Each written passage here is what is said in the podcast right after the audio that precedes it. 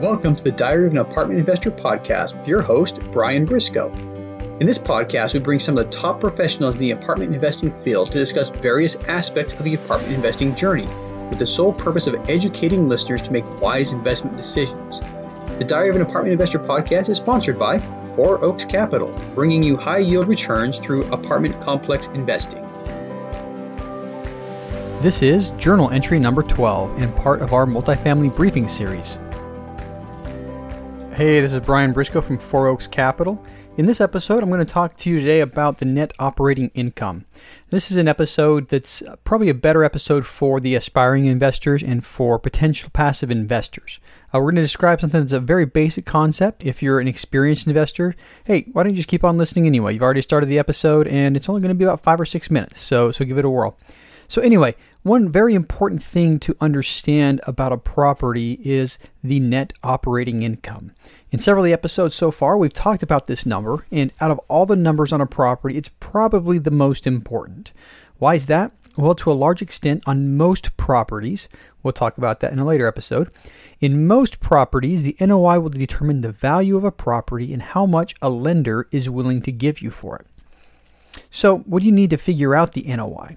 Well, typically you want to look for a full year's profit and loss statement. More specifically, you want the most recent 12 months of financials, commonly referred to as the trailing 12 or a lot of times just the T12. So you get the T12, it should list all of the income and all of the expenses for a given property for the last 12 months. Now we'll talk a little bit more about that towards the end. So back to the original question, what is the NOI? Well, the net operating income is the sum of all incomes minus the operating expenses. Clears it up, right? Well, let's go a little bit further into each one of these. Well, income is, is easy to think of. It's the money coming in. It includes all the rents and fees and other incomes associated with owning a property. Rents are easy to understand. Uh, there's also the application fees and late fees that are added in that I think most people have dealt with before. You may also have income from a laundry facility or washer and dryer rentals. You may be charging a monthly fee for assigned parking spaces, on site storage, or pet rents. Depending on local laws, if utilities are centrally metered, you can also charge a utility fee or even a pest control fee. Bottom line, there's lots of different things that can be included in the net operating income, and it would behoove you to try to maximize this income to the best extent possible. Now, normally the security deposit is not counted as income unless part of it is held back for repairs or lease violations. So if a tenant damages part of the property and you find that when they move out, you can withhold part of the security deposit and apply that to those repairs. In that case, the security deposit or the portion held back is actually counted as income on the T12. So that about wraps up income. Let's talk about expenses. Typically, the largest expenses on a given property are taxes and insurance. Now, be careful on these because they're likely going to change after purchase. So, when you're looking at your projections, when you're underwriting a property, you know, don't take these at face value. But in an NOI determination on a current property, use what the owner currently pays for these. In addition, there's a lot of other expenses. There's management fees from your property manager and potentially payroll fees if you have on site management. There's repairs, there's maintenance and administrative expenses.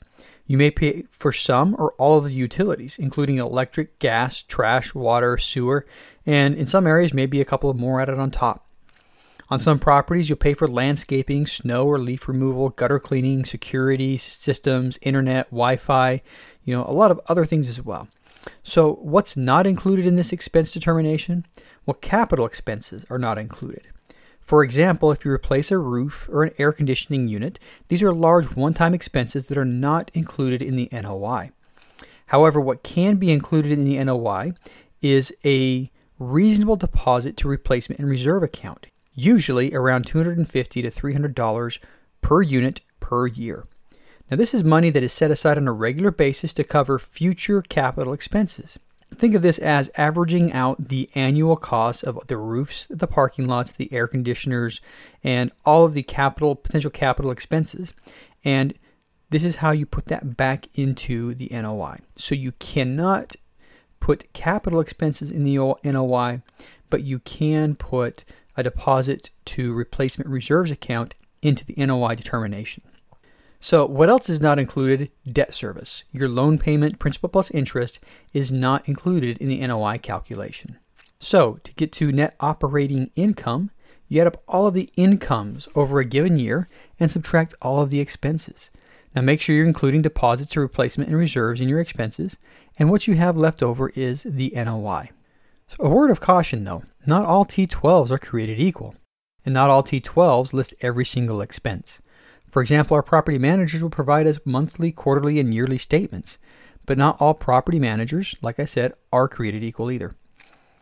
We have one property manager, for example, that pays nearly everything, and therefore their financial statements give a much closer approximation to the actual NOI.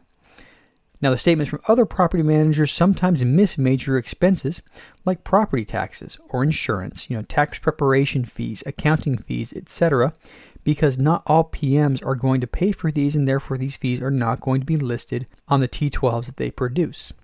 So, when you're looking at investing in a property, make sure you know what's included in the NOI and how to compute it. In our next multifamily brief episode, we'll talk about cap rates, and we'll follow that one up with a discussion on the income method to determine property values. And also stay tuned. Every Wednesday, we release an Ask the Expert episode. And this coming Wednesday, it's going to be my good friends John Rubino and Shafi Nas. Thanks for your time, guys. And that's a wrap.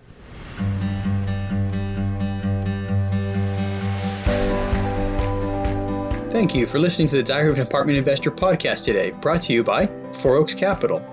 If you'd like to know more about how to invest in apartment buildings or want to be a guest in our show, visit our website at fouroakscapital.com slash podcast or email us directly. If you're still listening, you obviously like the show, so pull out your phone, tap subscribe, and leave us a five-star rating on your favorite podcast app. And we'll see you again next week.